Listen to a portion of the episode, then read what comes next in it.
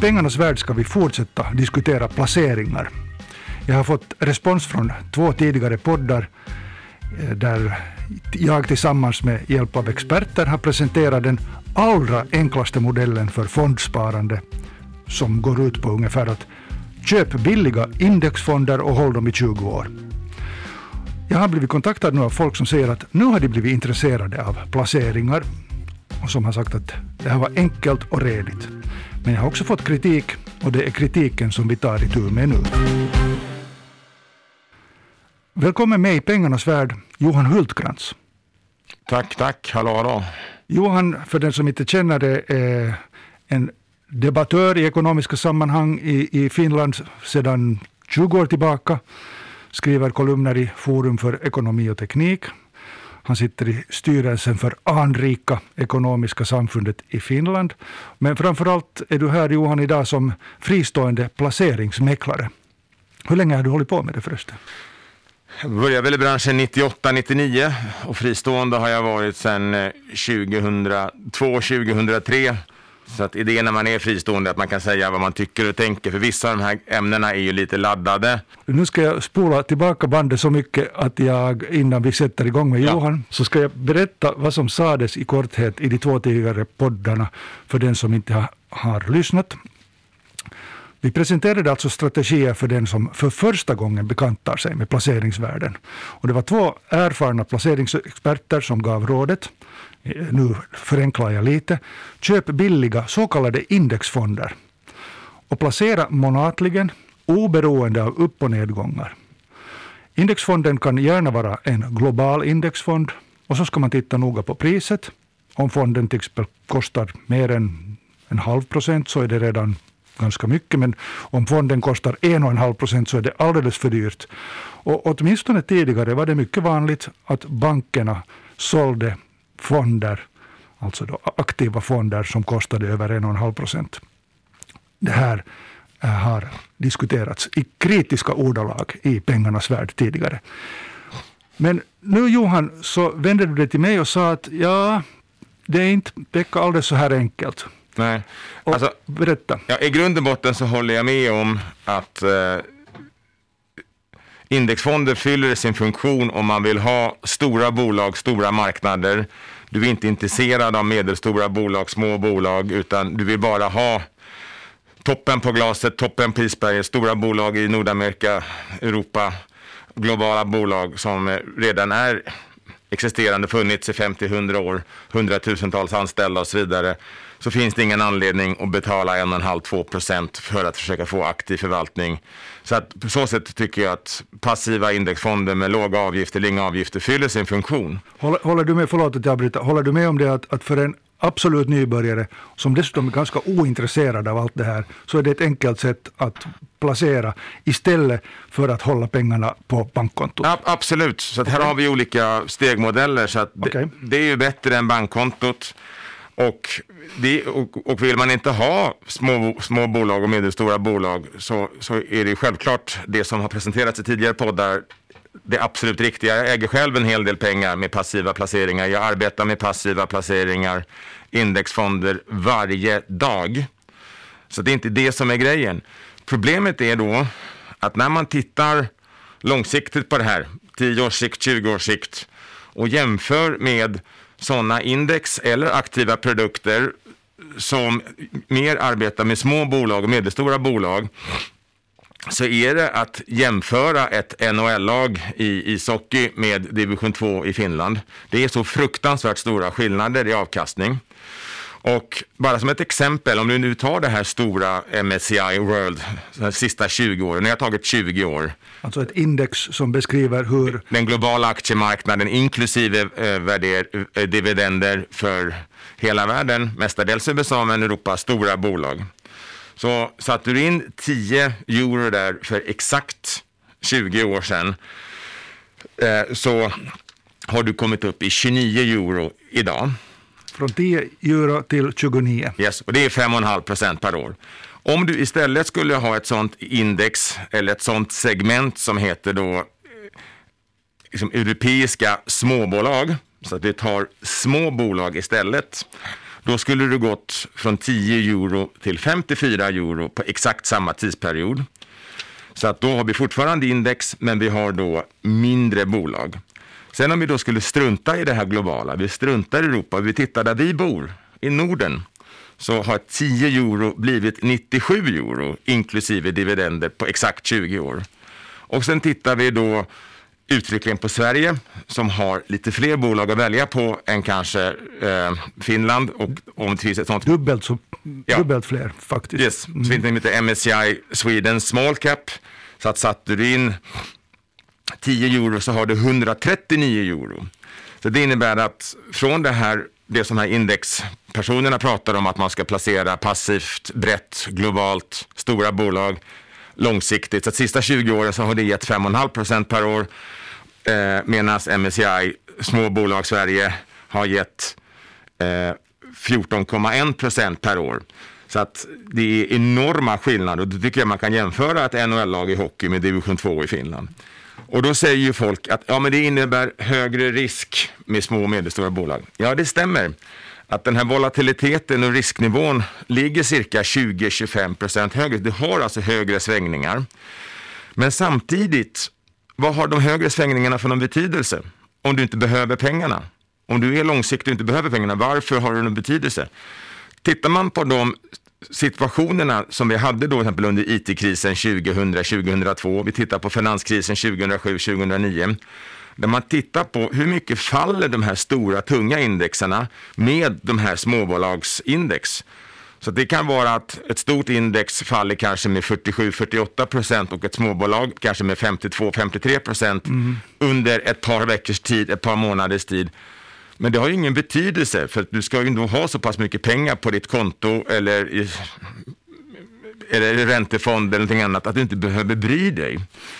Så att det här... Så upp, upp, uppgångarna och nedgångarna kan vara stora men på lång sikt så så, så kommer det ändå upp. Ja, och kommer indexet upp ändå. Ja, så, att, så att det finns ganska få tidsperioder som, om du analyserar och bryter sönder sista 240 månaderna, sista 20 åren i sista 240 månaderna. Det finns väldigt få perioder där stora bolag skulle vara bättre än små och medelstora bolag. Men är det svårare att välja de små bolagen? Alltså, problemet är här att de här indexarna jag pratar om, mm du kan inte investera i de här indexerna. De här indexerna, index och indexfond är inte samma sak. Det finns massvis med index där du kanske inte som vanlig privatperson med småpengar kan investera i. Och du, då måste du ha en, en, en, aktivt förvaltad fond som kostar lite mer. Problemet med de här indexfonderna där du kan investera i, som bankerna har, mm. är ju det att det är enbart de, de mest omsatta största bolagen som inte går lika bra som små och medelstora bolag på sikt. Så att de här siffrorna jag pratar om att du ska ha då 54, 97 eller 139 euro på 20 år istället för 29. Du kommer inte åt dem just de här siffrorna med indexfonder, för det finns inga indexfonder på små och medelstora bolag. Och då hamnar du att betala 1,2 till 2 procent. Men samtidigt så tycker jag att du har en ganska hög alternativkostnadsprincip, kostnad, alternativkostnadsproblematik, att man blir lite dumsnål, att man söker någonting som kostar 0,1, 0,2 men har en sämre potential. Jag, jag förstår. Ska, ska jag, jag, måste lite kolla nu att, att jag hänger med. Uh, uh, vi har den här allra enklaste modellen. Du köper en global fond med stora bolag. Det är billigt, men när man tittar på 20 år tillbaka på, på hur, hur värdeökningen ser ut så är det absolut inte det bästa. Det är hyggligt och det är bra men absolut inte det bästa. Däremot kan man genom att välja till exempel småbolag och medelstora, det vill säga mindre bolag än, än de stora globala äh, jättebolagen, så kan man uppnå en mycket bättre värdeökning, men det är samtidigt svårare och dyrare och mer riskfyllt. Menar, jag, kan man säga så här? Man, man, man, kan säga så att du, du, måste betala mer och du måste göra liksom ett, kan man säga, ett aktivt val där du måste hitta en fond som eh, går lite djupare ner i kaffemuggen eller kaffekoppen och, och köper mindre, mindre bolag. om man inte vill göra det så kan man ju faktiskt välja en inhemsk finsk indexfond. Därför att där har du per automatik ganska små bolag ur ett globalt perspektiv. Så att om du då inte vill ha de här stora europeiska globala jättarna och, och vill just köra de största 25 bolagen i Finland, eller det finns en indexfond i Finland som vi inte behöver nämna namnet på, men de har 43 stycken eh, bolag i sin fond. Då får du ju extremt små bolag ur ett globalt perspektiv till en kostnad som är 0,18 till 0,42. Och där tycker jag att det finns en vits att ha en passiv indexfond, för då får du små bolag. Men det som ofta bankerna tutar ut här är ju då att du ska ha global europeisk riskspridning. Och då får du antingen de största 150 bolagen på den marknaden eller så får du kanske största 500, det här S&P 500 i USA, så får du 500. Nu har det varit ganska bra sista 7-8 åren och så vidare, men alltså att om vi tittar på 20 år och ser det globalt så är det de här siffrorna som jag har tagit upp som gäller.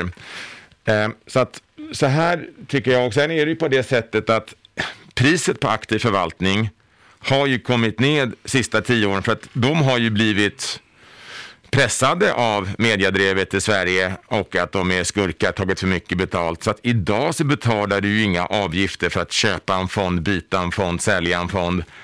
Det finns ganska få fonder som tar 2 procent. De flesta har kommit ner till 1,2 till 1,5 procent. Har du lite mer pengar kan du få aktiv förvaltning idag för 0,7-0,8 procent. Med andra ord, det är lite för enkelt att dela upp världen i goda, fina indexfonder, billiga, som ger jättebra avkastning. Och sen alla andra som, som är besvärliga och dyra och, och, och, och riskfyllda, de glider lite in i varandra, de här världarna. Och det gäller att lite mer sätta sig in i saker om man ska liksom komma över den här första tröskeln. Ja, absolut. Ja. Så att säga, jag tycker liksom att passiv indexförvaltning eh, har hyllats för mycket och aktiv förvaltning har fått allt för mycket skit.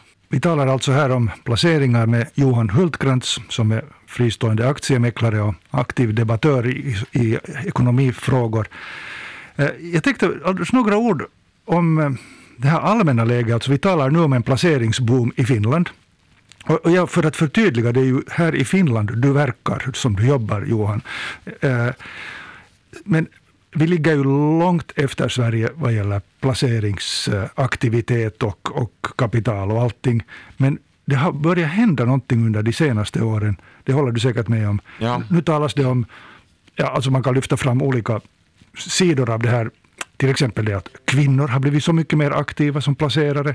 Överhuvudtaget så har uh, unga människor börjat placera. Och det har väl att göra med att det har blivit så mycket lättare och det har blivit så mycket billigare och det har blivit, du kan göra det med din mobiltelefon och du kan följa med kurser, du kan eh, få en massa information via poddar, mm. via uh, ja, tidningarna skriver ju på ett helt annat sätt enklare och tydligare och mera än tidigare. Ja.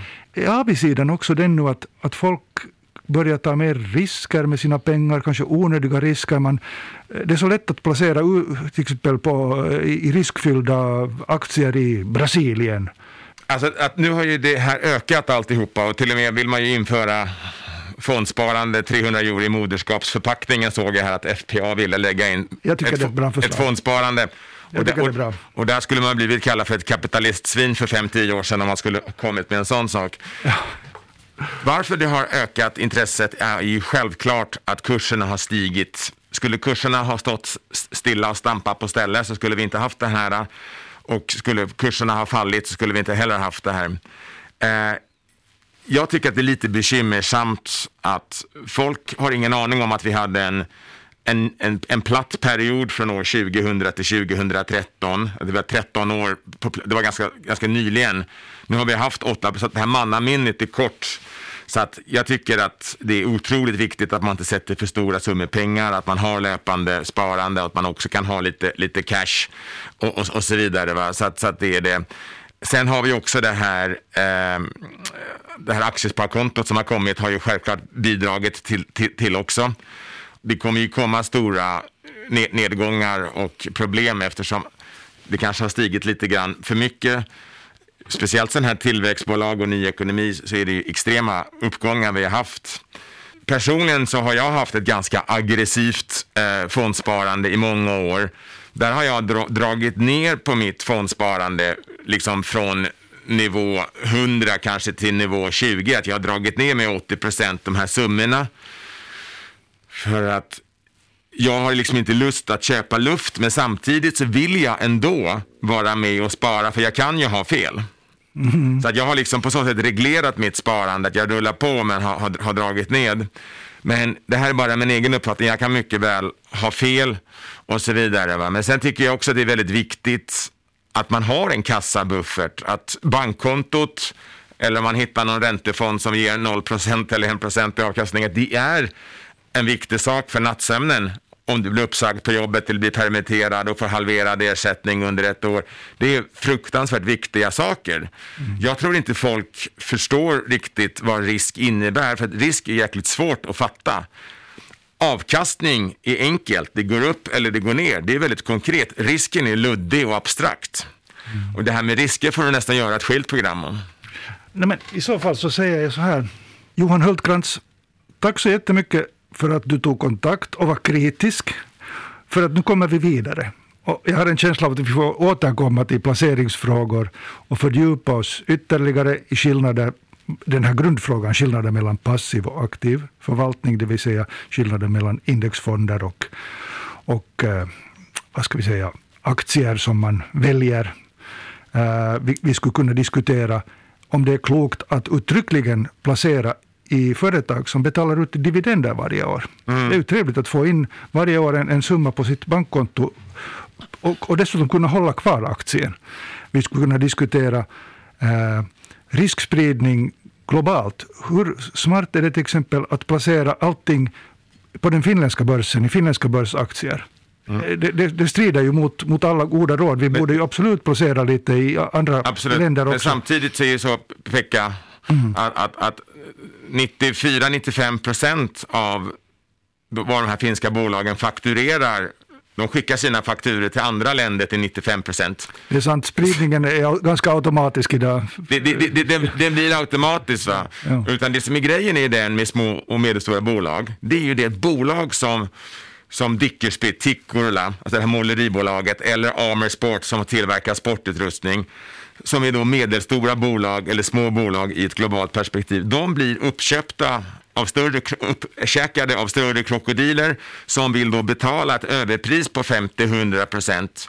Visst är det sorgligt och tragiskt när de lämnar börsen, men man, vi, vi inhemska placerare, vi får plåster på såren att de betalar en premie, ett överpris när de här köps bort från börsen. Och det är ju det som är hela grejen, att de stora drakarna som har mycket pengar i kassan har råd att betala överpris för, för små och medelstora bolag. Och där får du ett mervärde på sikt. Alltså att, att de här bolagen som jag tog upp här nu sista 20 åren, som vi tog upp där vi jämförde eh, Sverige och, och Norden och, och, de här globala, så det har ju att göra med att det finns uppköp och då betalar man alltid nästan premier. Och då har vi exempel på Tikkurila, Dickersby och Ame Sports som har skett nyligen. Men det finns en lång lista på de här bolagen, men det här är det som har skett senast, så att folk kan komma ihåg. Som sagt, tack så jättemycket för att du var med Johan Hultkrantz. Tack, tack. Och välkommen någon annan gång. Vi fortsätter och fördjupar diskussionen. Okej, okay. tack så mycket. Du har varit med i Pengarnas värld med Pekka Palmgren.